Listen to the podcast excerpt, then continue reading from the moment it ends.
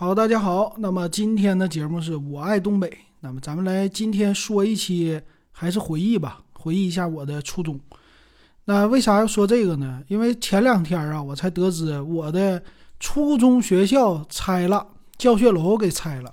然后今天呢，也是啊，昨天刷到视频啊，一看哇，这个教学教学楼啊，已经成为一堆瓦砾了啊。现在那个车正在。呃，应该是清扫呢，年前拆除的，就是特别的突然。呃，去年呢，二零二二年就一直传这个事儿，说是呃那个三十三中学要搬迁了，哎，然后还有什么校车群呐，还有什么借学校的啊这些消息都出来了，一一般都是在群内去传播的哈。完事儿，但是当这个消息落实之后，夸夸夸教学楼拆了，我们就觉得。呃，我自己啊觉得挺突然的，尤其是年前就给它拆除，啊，然后这为什么要拆除呢？说是教学楼的时间比较长了，啊，然后出现了一些裂纹这些东西，呃，就是成为危楼了，所以必须得拆。我当时呢想法是旁边它有一个小的楼，那个楼是危楼，但没想到是这个主楼哈，所以你说拆除了吧？我说做这个节目。我爱东北，很多就是回忆。那么，那顺便吧，借着这个话题，咱们就回忆一下我的初中，初中里边的生活，是吧？之前我记得老金给大家讲过我的小学里边是啥样。哎呀，小学生活多姿多彩，也挺好。初中呢，实际就是三年啊。我这个在初中里边三年还不到，呃，也就是两年多的时间。其实记忆没有那么多啊。呃，为啥呢？我是初二之后就走了，那阵儿老师推荐说你去，你看你学习也不好啊，完不爱学习了，你去中专吧，给你推荐一个，就这么的啊。过了初二，好像初三的上学期啊，呃，上了半年吗？完事儿就走了，那就这么的。实际在学校最多最多也就是两年半啊，这我估计的啊，可能两年半都不到，是吧？那说一下啊，这个学校。它名称叫沈阳市第三十三中学，简称叫三十三中。它是在呢咱们辽宁省沈阳市的皇姑区。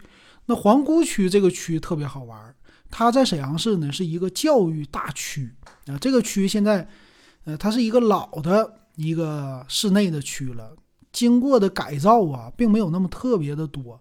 然后整个区呢，现在的特色就是教育。啊，教育的产业，比如说很多重点的学校，从小学、初中、高中全都有，大学也有啊，都在这个区的范围之内。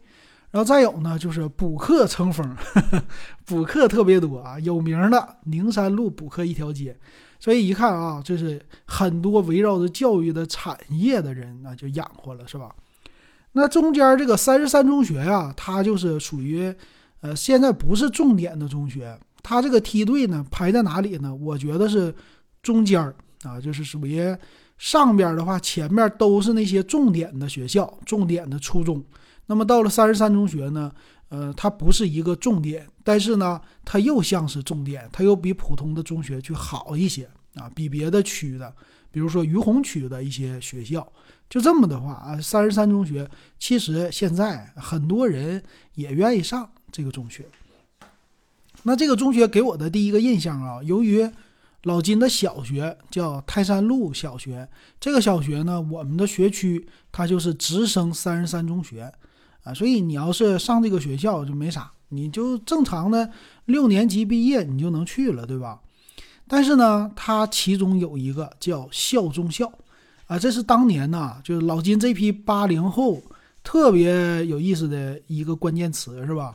你可能在上中学呀、上小学呀，你都听说过，甚至是高中啊，这个叫校中校。那校中校是什么意思呢？它好像是一个属于呃学校内的，你算是一个扩招啊。现在理解是叫扩招，但是呢，它是学校内其中的一个学校啊，这个意思。其其实啊，现在的理解就是叫快慢班儿啊，这样。你可以说它呢是，呃，专门的一个培养人才的这么一个小的学校，你也可以说它是一个实验制的一种教学的班级的体系哈。但是实际你进到这个学校里啊，进到这个校中校，它应该是呢，就是所有的教育资源的一个倾斜啊，向这个学校倾斜。当然了，那生源也是倾斜的。所以当年呢，我们嗯可以参加考试，就是小学生，你可以各个周边的小学的。学生啊，你家长你去，让他可以去考啊。你正常上初中不是直升吗？但是你去这个校中校，你得考试。他有一些呢，应该是奥数这类的题目啊，你去。完了我呢，我一寻思，哎，这个校中校我也挺感兴趣的，我也想去。那怎么办呢？你就考试吧。啊，来了一个这个考试，可是一天两天我忘了。然后你就去考，谁能考上，谁的分高，谁就可以去。作为生源进入到校中校，啊，当时我的这个感觉好像，呃，旁边的有四十三中学，这个四十三中学呢，在我们本区，啊，甚至是沈阳市啊，差不多它就是咋说呢，就是重点这个存在啊，特别特别的厉害一个初中。那么三十三中呢，根本就，那阵儿的时候不算不算啥，就普通的一个中学，初中。啊，但是校中校呢，你的感觉好像你能进去，你可能不比四十三中学差，你甚至你的师师师资的力量啊，这些，呃，甚至能超过四十三中学啊。当时是这样的感觉，所以很多学生呢，其实还是想上里边去试一试的啊，呃，感受一下。你像老金这种的学生，然后我就去考试了。那么考试的时候呢，那个感觉也不亚于说中考啊，甚至是高考啊。那很多家长去陪着啊，我当时父母也没陪，我自己溜溜达达的就进去了。进去以后，第一次看到了即将上的中学是什么样啊？这个中学教学楼非常的宽敞啊，就去考试了。考完了之后出来，那你可想而知啊，肯定没考上校中校啊。那是我第一个印象，就非常。记忆非常深刻。那么这个校中校呢，它还是专门在学校旁边盖了一个独立的楼啊，这个也是特别的厉害。呃，你就说其实花了不少钱，对吧？呃，当然了，他肯定是有自己的学费了啊。为什么叫校中校啊？啊，精英的一点。那它的设置啊，就是在我们主楼旁边盖了一个叫群楼啊，可以说就是副楼。但是呢，这个主楼时间比较长了。旁边的副楼呢，教学设施啊，或者，呃，这个班级呀，肯定它就是比较新的。那当年呢，在我入校的时候是九十年代嘛，我是八二年，八二年我们是八九年上小学，九五年毕业，那也就是九五年上初中啊，应该是九七呃九五到九八这三年，你是在初中生活。那你想啊，一九九五年在东北，在沈阳是一个什么样的状态啊？东北那个时候九五年还是比较有钱的啊。东北的下岗这件事儿应该是九七九八之后啊，九九这阵儿的时间了。所以在九五年的沈阳人很多家长啊，都属于是呃比较有钱的一个状态啊，因为他们都在企业里边上班啊，我们说叫单位上班。所以那个时候呢。啊，但是新的东西不多，你像新盖的楼啊，这些设施啊，在九十年代都不是特别多。那你想一想，我作为一个学生，我我就说咱们学校啊，新盖了一个教学楼，你能去这个教室里边去上课，全新的教室。当时我是被这个吸引的啊，其实并不是说我要考什么好的高中啊，我要什么学习学的多好，没有这个，就是纯粹的被。新鲜事物所吸引了哈，那这个楼呢就盖在旁边了。这次拆也没有拆那个新盖的楼啊，这个新盖的楼肯定是九几年的、九十年代的楼了。那我们这个主校这楼什么时候盖的呢？它是我查了一下，一九六三年。在这个按理说一个学校要有校制啊，但是我在百度的百科里边是没查到太多。他是这么解释的，说。三十三中学，它创建于一九六三年，啊，建立在呢叫皇姑区蒲河街新开河畔，啊，是这样的一个地理的位置。然后里边说到了，说有啊标本室、生物的标本室，还有多媒体教室、语音教室等等，硬件设施非常的完善，里边的这个设施也非常的宽敞明亮。再有一个很厉害，我们有一个啊体育馆，说是八百平米，当时也是非常的震撼啊，一个初中有一个自己的体育馆，室内的。这个室内体育馆呢是篮球的，别没有别的场地，没有足球，篮球。所以三十三中学呢，它是一个篮球基地啊，输送了辽宁队、辽宁男篮的一些队员啊，所以还是算是挺厉害的，是吧？那我就围绕着这几点给大家聊一聊哈，我的记忆当中。那么首先第一个就是它在新开河畔。我们旁边啊，沈阳市内啊，你一提沈阳，你外地人你不知道，你应该就看广告，你也能知道沈阳有一条浑河啊，这个浑河是特别大的。沈阳拍的很多的广告啊，都喜欢拍在浑河边儿啊。我作为以前在外地的时候，在中央台看沈阳的这个广告，就早晨八点多就有，八点多七点多那个叫《朝闻天下》嘛。那个节目中间，他们就插入各地的一个广告，就是旅游的。完事，我一拍的沈阳，我说这怎么这么大一条河呀？就建在河边，好像一条江啊，很有南方的那种水系的城市的感觉啊。这个叫浑河，然后浑河两岸怎么怎么怎么样？我说这不是我记忆中的城市，我记忆中的城市呢，这条河叫新开河啊。新开河是什么意思呢？它其实是在市内穿过的一条河。啊，北方的城市在市内都有一条河，那么这个河呢，它是一个内河，那它和大的那个浑河就不同了。内河呀，它起的作用其实说白了就取水，以前的人这饮用水的来源，还有一个排污啊，这很像以前说江南水乡，江南水乡你想的挺好啊，这边上游洗衣服，那边。啊，它下游就开始排污了，是吧？甚至你在这个江南水乡，你去游览的时候，你就知道了啊。他们洗马桶、刷马桶就在河的这边，然后那边就在洗衣服，那边又在打生活用水啊，全都在这一条河里。所以当年呢，新开河它其实也是这样。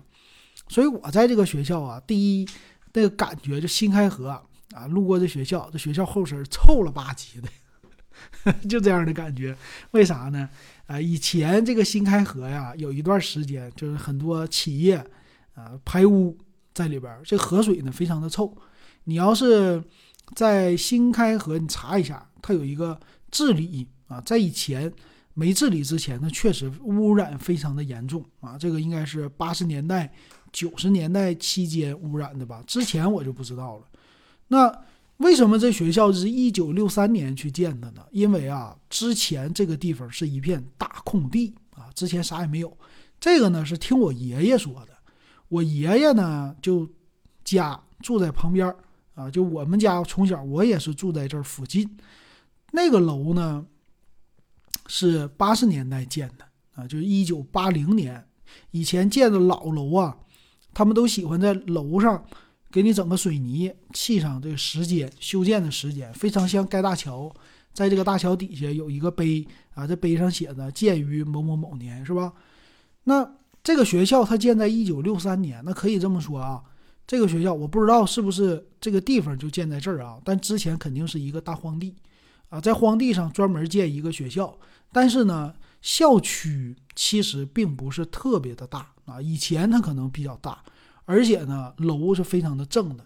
那它这个楼呢是坐北朝南，我们东北的楼都是这样来建设的，是吧？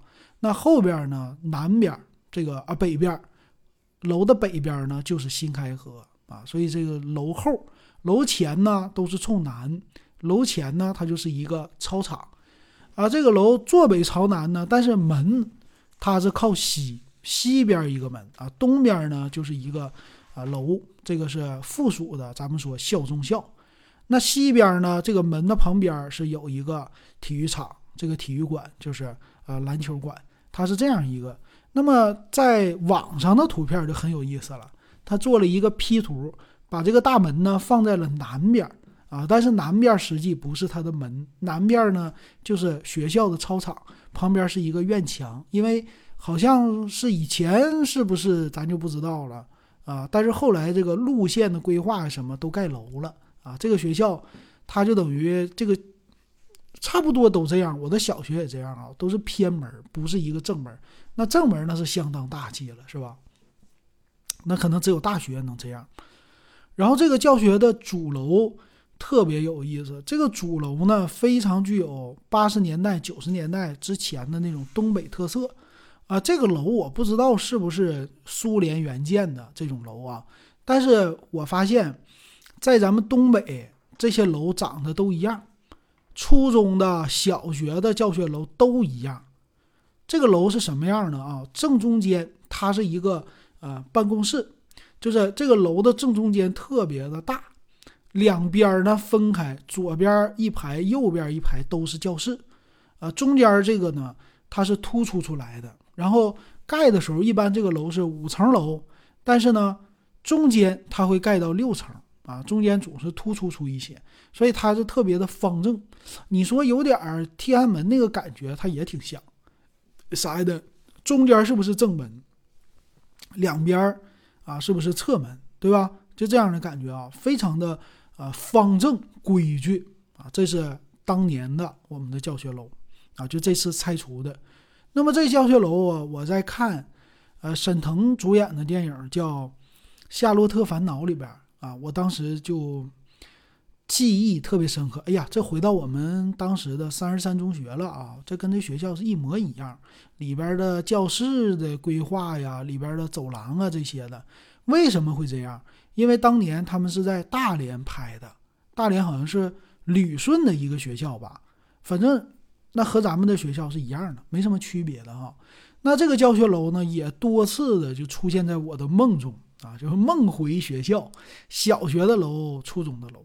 那这个楼它是啥样啊？你看，它正中是一个正门那么你这个正门呢，教学楼的一般是学生进出的一个主门，对吧？这进出楼的，它是有一个一楼的大厅，呃，然后你往里走。你要上楼怎么办？一般都是楼梯的啊，特别的漂亮。在这个楼的中间一进来啊，这个是大厅嘛，然后就是一个大楼梯。这个楼梯呢，现在可能没有什么教学楼这么来修建了啊，以前非常的多，是吧？企事业单位啊，这个楼的楼梯非常的宽敞，整个占了你中间主楼啊，就是中间这一块儿的位置的，可以说百分之八十。甚至百分之七十七八十吧，啊，特别的宽敞。然后你上楼梯，然后楼梯呢上去之后，这个是大宽楼梯啊。你说有几米？我估计这个楼梯的宽度是有个两三米不成问题啊，最少应该是两米半。你你就知道它多大了啊。然后往上走，上去以后呢，楼的左侧、右侧都有一个就是拐弯儿的楼梯。因为以前上楼你不可能是直行啊，你肯定是拐弯儿，对吧？一般的老楼都这样的。那么拐弯儿的时候呢，两边的这个梯子呢，它就是分流的用的啊。它就是应该是多少米啊？一米多，一米多不到，因为一米五吧，我估计也就一米五那么宽啊。你可以上去，然后你就到了二楼。二楼你再往上上呢，还是一个宽敞的楼梯，然后两边是小的楼梯。那么这个。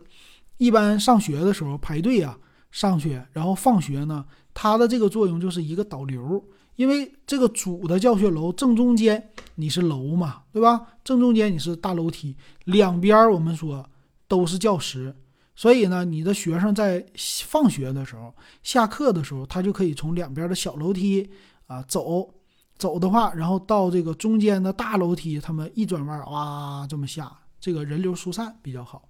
然后在这个楼的两边儿，啊，最外侧他们是有两排各自的一排的这个楼梯啊。这个楼梯呢，就是正常我们居家的，像我们住宅楼里边的那种楼梯了啊。它也可以上下楼，所以一般这个楼的造型都是这样的。然后教室呢是有多少间？我看了一下，数了一下窗户啊，呃，左边的话是。十十二个窗户，右边十二个窗户，一共是二十四个窗户。这个楼的教室，那么教室一般一个教室是我记得是两个窗户还是三个窗户？如果按照这个隔断算的话，那么左右啊一边是有呃四个教室，因为十二个窗户吧，十二个窗户每个教室三个窗户。那么它在北面呢有北屋有南屋，北侧是有四个教室，然后南侧有四个教室。那么一层楼就是四四一十六，十六个教室。然后你再有个四层楼吧，四层楼还是五层楼？我现在数应该是四层楼，四层楼再乘以十六，大家可以算一下啊，一共有多少？那么初中我们一共有三个年级，初一、初二、初三。那你这个教室的排列，它其实是有冗余的，对吧？啊，你这个教室是十六个，一年级初一一般就是在一楼，十六个教室，你有十六个班吗？有，哎，你真别说没有。啊，二零二三年统计，二零二二年出生人数是九百多万，不到一千万了，说降了，对吧？人口负增长，那以后这批就是二二年出生的孩子们，他们在上学的时候，绝对教室里装不下啊，就是教室里边肯定呃不是不是装不下，是真的没人去。现在的这批孩子，你像我我家孩子。他在上小学，他们那学校的跟我们现在没法比，这人少了，真是，呃，肉眼可见的少了啊，少了一半儿。所以当年我们呢，八零后那阵儿出生率也是挺高的，一千多万人一年，啊，当时我们在这个学校里啊，那个班级是十几个班，然后一个班级呢人少点是五十多个人，那你可以去算一算啊，这 人有多少？那是相当的多了。这五十多个人。在这个班级里，那你这个教室它就是占三个窗户没有问题了，是吧？然后还有校中校啊，这个校中校呢，一我记得好像是三个班还几个班忘了，所以我们一个年级啊十几个班啊，这个初一十、初一十、十一，好像是这样，初一八啊，初初一八班、初一几班这样的啊，一个班。五十多个人，那那人是也不少，是吧？那么这个教室这个楼啊，这个楼呢，我最大的记忆呢，它其实楼的后边，这个楼的南侧啊，北侧说错了，就是楼后。楼后呢也有意思，这个楼呢都有一个后门就是前面我们说一楼啊进去，它不是有个大厅吗？大厅两边它有一个小的侧的道，是吧？就是咱们说上下楼梯的，你往后走。啊，你就能出去。这个门是楼的后门，楼的后门呢，到北边有一个小的操场，这个叫北操场。啊，这个很有意思。我们当年你说东北的啊，住这种老楼，上厕所都是个问题。我们小学你说上厕所啊，他就得出去，操场跑跑跑跑跑啊，跑到一个操场边上，你上厕所，那个是厕所就在那儿，不在教学楼内。南方的可能都在教学楼内，是吧？还有新盖的学校，那我们这个初中呢，它的厕所呢，就是在，也是房后，厕所都在房后啊。它是在教学楼的北侧，啊，在临靠的院墙，靠着新开河那条街上修了一排小房子，这个就是旱厕当年的。然后说到这个旱厕的改造，那是真的有意思啊，啊，这个旱厕在我们上初中一年级的时候还有旱厕呢。然后后来就改造了，改造什么了呢？好像是把厕所修到室内了吗？我我真的记忆不不清了啊，好像就是搬了，搬了之后呢，还是说我们当年就啊，只是把旱厕太脏了改成瓷砖了，我这个记忆不清了。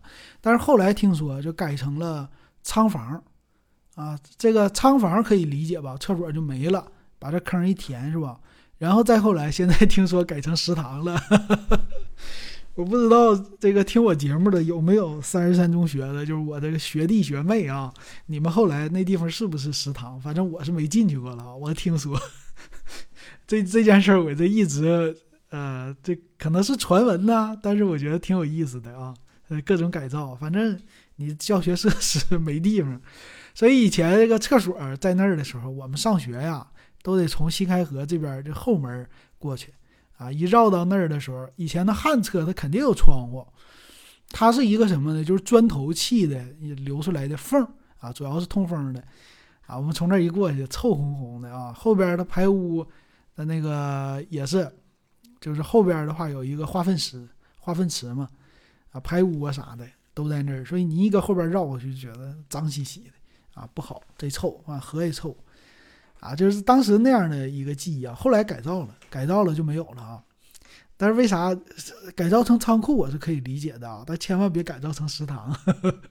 以前孩子不知道这玩意儿确实挺有意思啊，知道以后估计吃饭不香。哎，然后我们这个教室里呢，我当时是初一几班呢？我是嗯初一二班吧，二班不是三班，应该是二班。我们那个同学，那当然我们的生源并不是太好啊，这班里边的话。啊，到了初中分流，就是一半人喜欢上学，一半人不上学。呃，一半人爱学习，一半人不爱学习。那老金呢？我是中间的那个，我一考试就是中等。呃，到到初中我就一直有个概念嘛，不一样。我们当时上小学，那个同学里边啊，小学爱学习的，到初中并不是太爱学习，或者说你不出众，但是。小学不爱学习的，或者小学学习不太好的这些孩子，到了初中，可能他认识上去了之后，就是突飞猛进他的成绩。所以我一直有一个，就是，嗯，这是我的经验了啊，但是肯定不一定对。就是我总感觉啊，在小学这个时候是打基础啊，老师给你打基础，没有拔太多的高。然后呢，这个学的也就是别太差就行了，别不爱学习。然后到了初中才是真正分流的时候，啊，到初中的话才是真正开始学东西的时候。那么这个时候你要用功，那么你的成绩才能够好啊，才能够考到高中。那么当年我们人多分流的挺多的，上高中的、上中专的啊，中专的话有什么叫技校，以前管它叫技校，那这种的啊，直接在初中的时候就给你分流了啊，一般是在初二给你分流。我当时呢，上学的时候，到了初中啊，在初一还是挺愿意学习的，但是呢，有一点小骄傲。当年学这个几何是初一下半学期开的几何课，之前是带数，我记得很清晰。啊，到了那个几何刚开始学的时候，觉得挺简单，什么三角啊，又这个那个的，算平方啊什么的。但是我就有点大意了啊，就当时有觉得有点骄傲。啊，这东西学的挺简单啊，没事儿，不用认真听了上课。但是后来发现就跟不上了，到什么 sin、cos、弹进它那些玩意儿，那那那就完了啊，就全部都不记得了。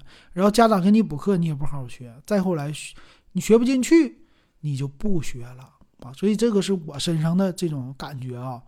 那么我开始不爱学习的时候，那就是初二啊。但是这个主要原因还是数学，英语也还行。英语就不能说好吧，但是没怎么太跟丢。但是几何几乎就不听了，因为啥？你听不懂，你考试你也考不出来，所以到现在就是一个遗憾。几何。然后初二的时候呢，上课你干嘛呢？老金那个时候就开始上课的时候偷着看课外书，看啥呢？电脑爱好者，这个是最早的时候。我是九六年，呃，下半学期年底。九六年应该是初二刚刚开嘛，刚刚开学嘛。那我那个时候就是不学了，那个时候开始看电脑爱好者啊。九六年的，九七年的整个一年都在嗯学，就看电脑杂志、电脑报、电脑爱好者往这上去使劲了。到了九七年买电脑，九八年就开始整个的人就啊去中专了。去中专的时候呢是报的计算机啊，就这么开始了。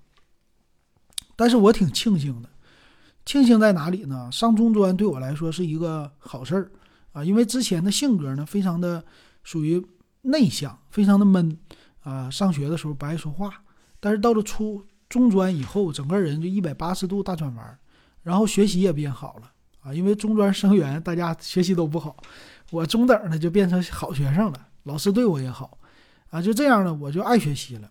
但是呢。中专里边你学的还是你的专业课，你就把专业课学好就行了。所以到现在呢，其实你听老金做节目，他其实我我现在啊很多，嗯，算是打基础的东西。我我可能啊人生阅历还有一些，但是文化并不是那么高啊。有时候拽拽这个词儿拽不出来，说不出来，是吧？有些人听着你的知识储备也不够啊，这还是跟这个有关系的啊，我是这样觉得的啊。但是专业知识没什么太大问题啊，这个还是一样能工作啊，这是我的一个经历。那么在这个学校里呢，其实初中生活我感觉比小学的生活是多姿多彩的啊，更有意思的。小学生活呢比较朦胧，比较朦胧啊。小学的时候那个跨度比较大，你是一年级到六年级，你整个的身体啊，这个成长啊也都不一样。那么你到了初中呢，是一个属于青少年吗？呃，少年也不算少年，青青少年的一个阶段。这个时候青春期嘛，那青春期的时候就各种的萌动，是吧？啊，然后身体的变化，那么同学长得呃人高马大的，基本上都接近于大人的了这个身高了，所以呢，呃，心理上没有变成成人，但是总感觉自己是大人了那样的感觉，所以在初中呢就有很多自己的一些决定，然后，但是心智没有没有长大。啊，心智还是看漫画呢，还是看动画片呢，就是家长不能太管你了啊，就感觉这样的。我在看动画，我在看动画片儿啊，我看漫画，那就不能管了，有自己的时间了，自己去看漫画去了。所以还是小学生那种感觉啊，心智啊还得慢慢的成熟啊。这个成人确实啊，十八岁成人确实，现在这个社会可能过了十八之后才成人。啊，可能二十多岁了，心智慢慢的成熟啊，主要是接触社会。然后在这个班级里，我们的班级我觉得特别好玩，就是你学习好你就往前坐，哎，学习不好你就往后坐，不学习的你就在最后边，你爱干啥干啥，老师也不管你。那我的那个同学啊，当时我记忆很深的，我们初一的时候就看《灌篮高手》了。啊，我们这个学校呢，它是篮球好。足球不行，他那个操场里边啊，整了很多篮球场啊，足球的场地没有，篮球场基本上操场里边得有个四五个，差不多四五个这样，然后再有一个室内的，但是室内的体育馆你不是谁都能进去的，对吧？你阴天下雨上体育课你可以去，或者打比赛的时候你可以去。那我们那个学校呢，篮球就大家很多人都喜欢。我有一个同学，他他叫什么名我给忘了啊。他那个就是喜欢篮球啊，这几个人下课就去打篮球，完事也高啊，长个一米八的个儿。你像初一的学生长一米八，那就跟大人一样了。那首先没人敢欺负你了。完事在看动画片的时候呢，他就嗯觉得自己身高很高嘛，自己就像樱木花道似的，长得也挺瘦。完事儿呢。就给自己就整一身西服是吧？樱木花道穿的那个校服，当时我们觉得我们的校服不好，还是人的好。然后樱木花道染一个红头，他也染一个红头啊，剃了，哎，特别有意思。然后就是出去打篮球，没事儿就拿一个篮球。然后最有意思的是，呃，樱木花道。追赤木晴子，他也得找一个谁是赤木晴子，呃，搁班级里找一个。就那时候就是看啥学啥，特别好玩，啊，很朦胧的啊，很懵懂的那个年龄，青春。所以在这个初中里边发生的很多事儿啊，其实你就看《夏洛特烦恼》里边就行了，啊，这个《夏洛特烦恼》里边讲的其实他应该是高中的事儿吧，但我感觉应该是初中的，那个心智演出来的感觉应该是初中的事儿。啊，那个基本上和我们在初中的时候发生的都差不多。那我记忆还有深刻的就是多媒体教师，啊，多媒体教师的话，电脑都是四八六的。当时我们小学也有多媒体教师，但是好像电脑很差。那么到了初中的时候，这个教室里的电脑啊，它是放在旁边有一个一进大门学校大门的。这么一个楼，它属于我们主楼的一个延长楼，啊，这个主楼的延长楼呢，就是也算是新盖的吧。然后一般的什么标本室啊，啊，多媒体的教室啊，语音教室啊，这些他们都放在那儿啊，比较好。那那个当时你想想，能做一个多媒体教室，那是很不容易的，因为一台电脑当时都是上万呢，啊，一两万这个价格，那你配出来，你一个班级。四五十个人，你配电脑，你最少你得配个四五十个吧，可能五十个电脑。那但是主配的话应该六十个，六十个一台一万，那就是六十万呢啊！当时那钱那是很值钱的，所以那个电脑啊，有一个多媒体时都非常的珍惜。那我们记着那个多媒体时呢，呃，进去的时候什么地呀？水泥地吧，应该是水泥地。四八六电脑老师教我们，你想想，初中的时候我们刚刚学英语，初一学英语，那那个什么，呃，韩雷这叫什么呢？呃，李雷和韩梅梅嘛，对吧？呃，Hello，I'm Polly，是吧？I'm 韩梅梅，I'm 李雷，啊，这后来的话都拍成电影了、电视剧啥的。呃，这个当年，那么初一学英语，初二好像就开计算机的课了啊。四八六，四八六学什么呢？DOS，DOS 系统，嗯，也没有别的东西嘛。九六年那已经非常的超前了啊，这样的学校啊，我们当时就跟着老师学啊，但是后来基本上就是让我们练打字啊，多媒体时，那是我第一次接触电脑，然后特别的着迷。啊，电脑就别人家有，我没有，啊，学校有，那个别的课都没意思啊，就上计算机课真的太好玩了，就觉得哎呀，打字真过瘾，非常有成就感，打字就像弹钢琴似的 啊，这样的感觉。然后还有一个就是标本石，这个标本石呢，我们当时也是觉得挺好玩，和小学不一样啊。这个小学呢，哪有什么标本呢？小学少的第一个图书馆没有吧？现在小学有啊。标本石，因为没有学生物啊，你不可能去研究标本。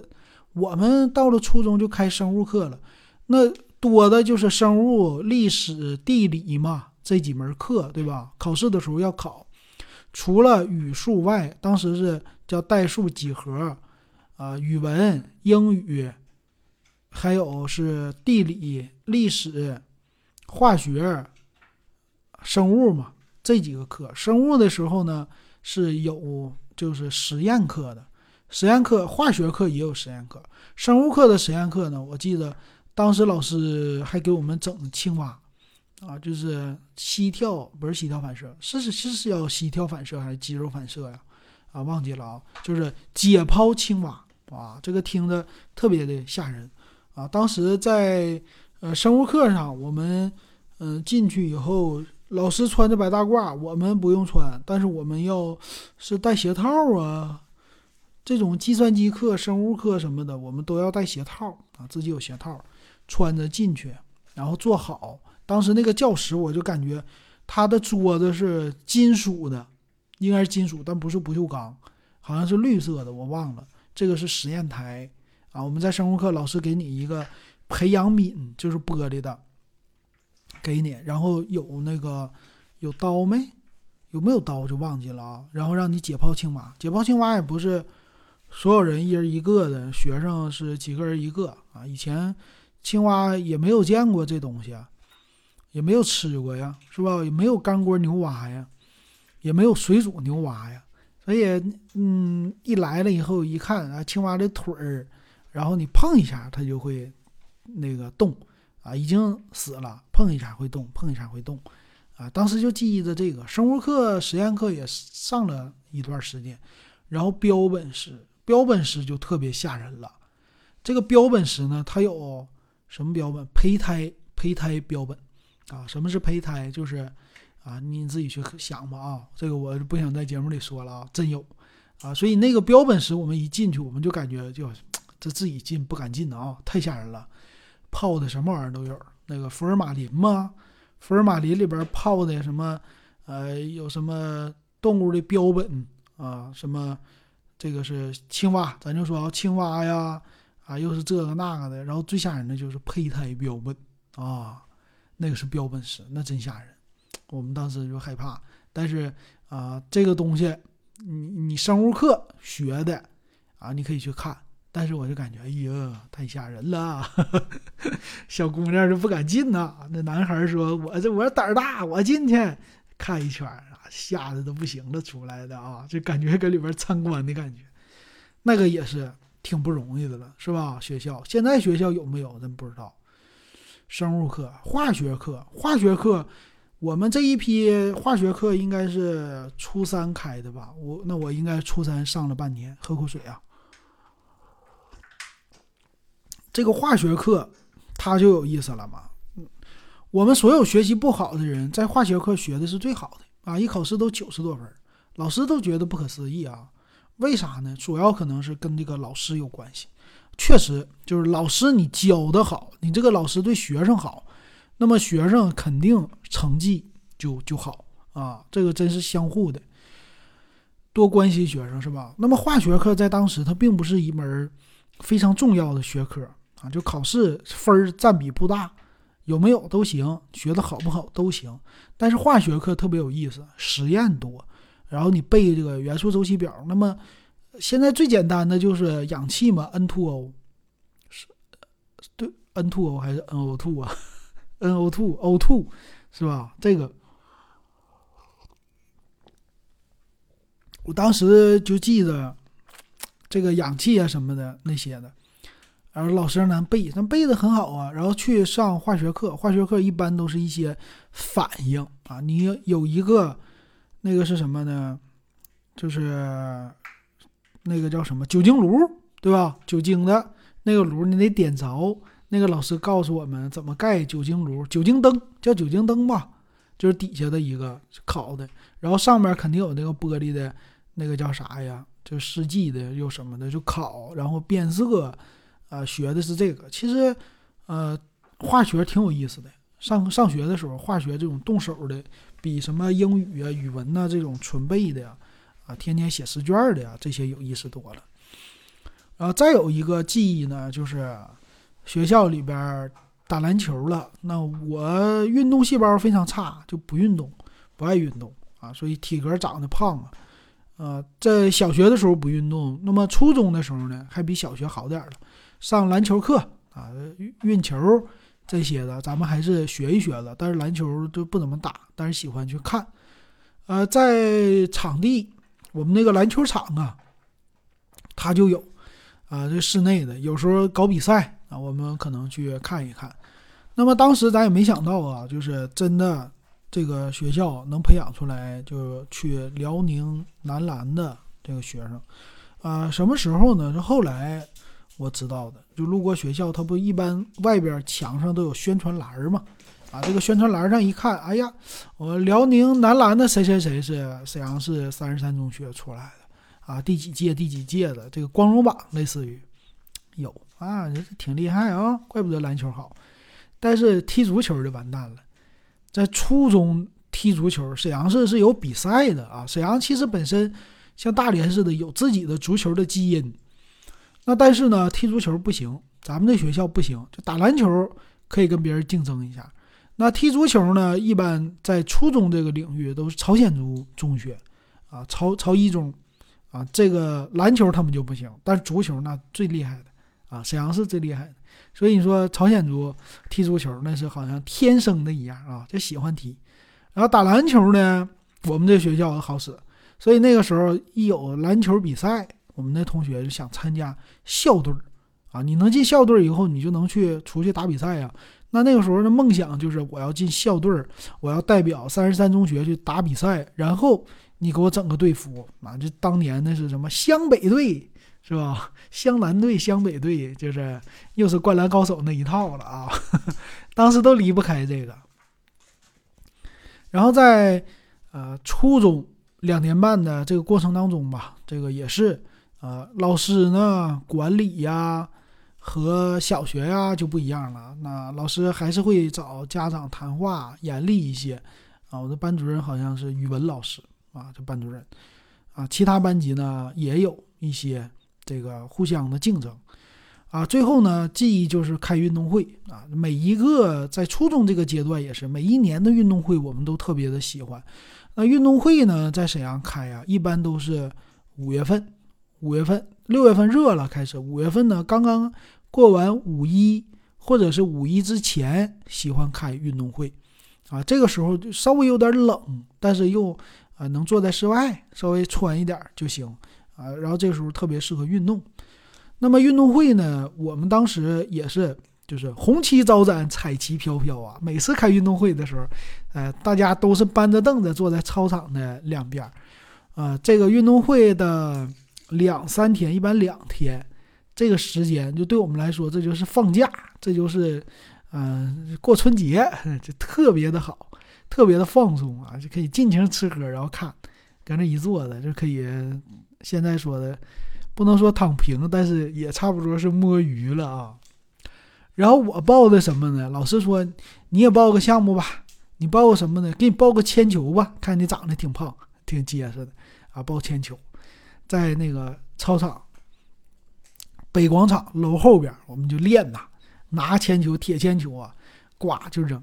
然后最有意思的是什么呢？我的同桌，我的同桌呢是个女生，我们管她叫也不叫大姐，也差不多，她不是比我们大。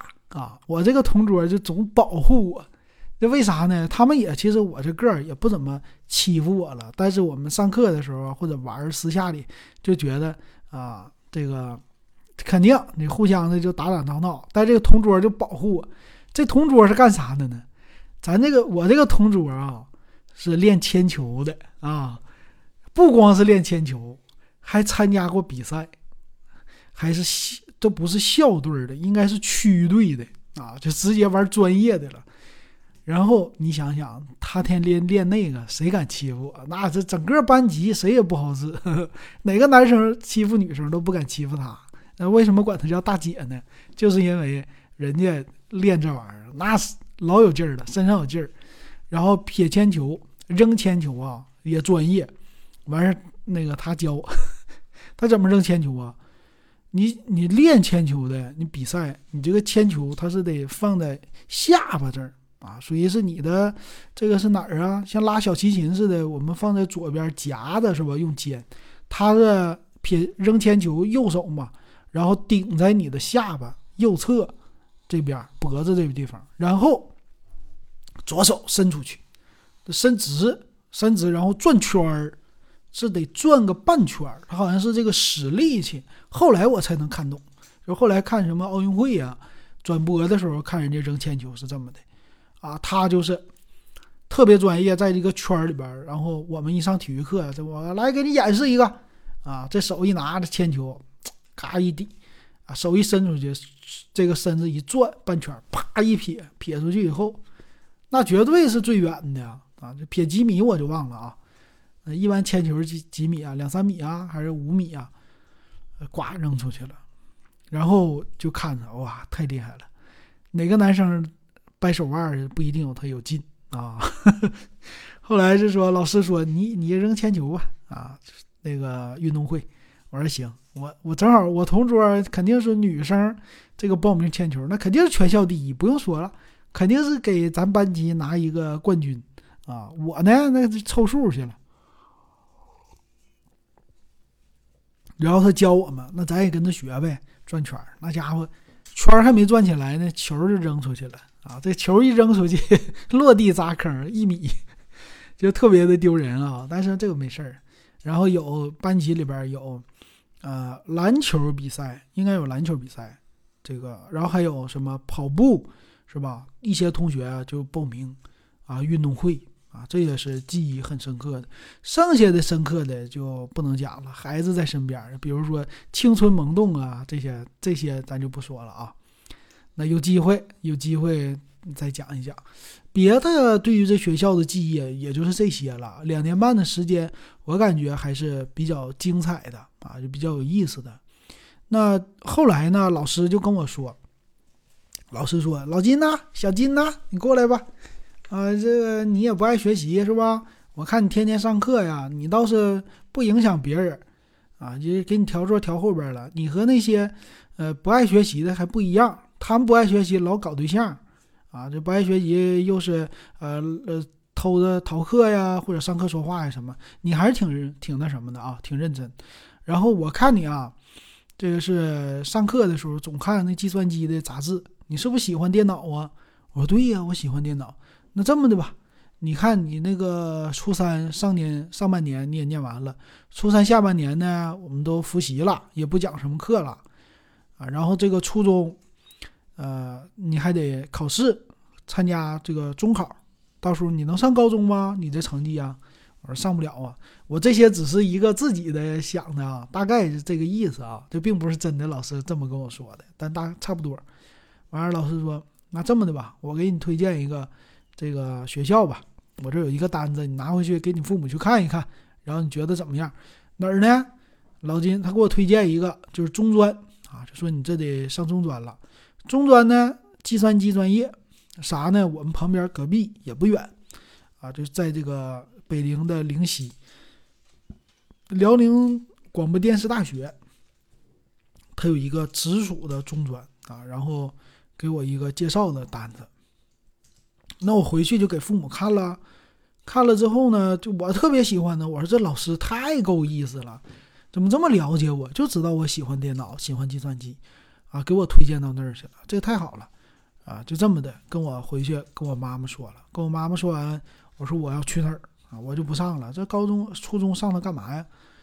然后就这么的，啊，父母也不管我呀，也不是说不管我啊，就听我的意见啊，听我的意见，就这么的，我就去了。啊，中专。那么到了中专呢，正好是九八年的年初，九八年三月份呗。啊，我们是九八年的六月份，应该是或者五月份是中考嘛。我三月份去了，去了这个中专。那么到了中专呢，你看我之前不爱学习，到了中专之后，嗯嗯，这一个月还两个月就上那个专业课，也不是专业课，就文化课，帮我们去补，补完了你要参加。成人中考，你才可以上中专啊，也要参加考试的。那么在这过程当中，老师就说我：“哎，你这学习挺好啊。”然后我就背什么东西啊，就考试啊什么都是九十多分，甚至有的一百分。哎，我就觉得奇怪了，我怎么上初中的时候学习不好，是吧？也不爱学习。哎，我到了中专的时候，怎么学习这么好了？一下变成好学生了，我就特别有自信啊，就是。我的整个这个人生的一个阶段的转折点，就是在中专，啊，就人就变得自信了啊，自信的时候那是不一样的，是吧？这次的疫情也是说，你说你这人长得漂亮，他就自信，自信的时候还增加抵抗力呢，啊，这个自信真的很重要。所以这就是这个我的初中啊，整个的这个初中的当时上学的这样的一个感受啊，对学校的回忆。啊，差不多说到这儿吧，也感谢大家的收听。你们肯定是初中的时候也有很多美好的回忆啊，到时候也可以跟老金聊一聊。然后我这个学校呢，应该是原址重建，但是我给我家孩子就不在这儿上初中了，我就买了呃别的地方的这个是什么学区房是吧？啊，但是呢。这个也不是为了学区去买那个，只是为了换一个住的地方，没有住的地方，就这么的顺便顺手买了这个。然后没想到，呃，初中的时候这孩子是明年上初中，但是今年教学楼拆了，啊，这个教学楼重盖一年能盖好吗？是吧？咱不知道。但是呢，现在这个学校的学生他们就搬走了，啊，什么初一还是初二、初三都分开的，在不同的中学。有一个在四十中学，反正你都得家里边，你这附近的全都要坐校车给你拉走，拉到几公里之外吧，应该是有个五六公里之外啊，一个学校都是临时跟这个学校借的教学的楼啊，然后班级一批过去，老师跟着走，所以这个一个学校给拆成分到分流到两个学校去上，然后可能教学楼盖好之后再回来，所以这一批学生。啊，就像疫情三年就没有实际见面的网课学生似的，那这一批学生可能没有自己的教学楼，没有自己的记忆的三十三中学啊，所以将来可能这一批学生也会听到我的节目，那听到之后，他们可能也会帮着他们去回忆一下，或者记住一下这个老的教学楼，他们可能也在这个教学楼里边生活过，是吧？也有自己的故事。那老金呢，就帮他们回忆到这儿吧。啊，跟我自己也是回忆到这儿啊，也感谢大家的收听哈，然后咱们以后再接着回忆有什么新鲜事儿，继续给大家说。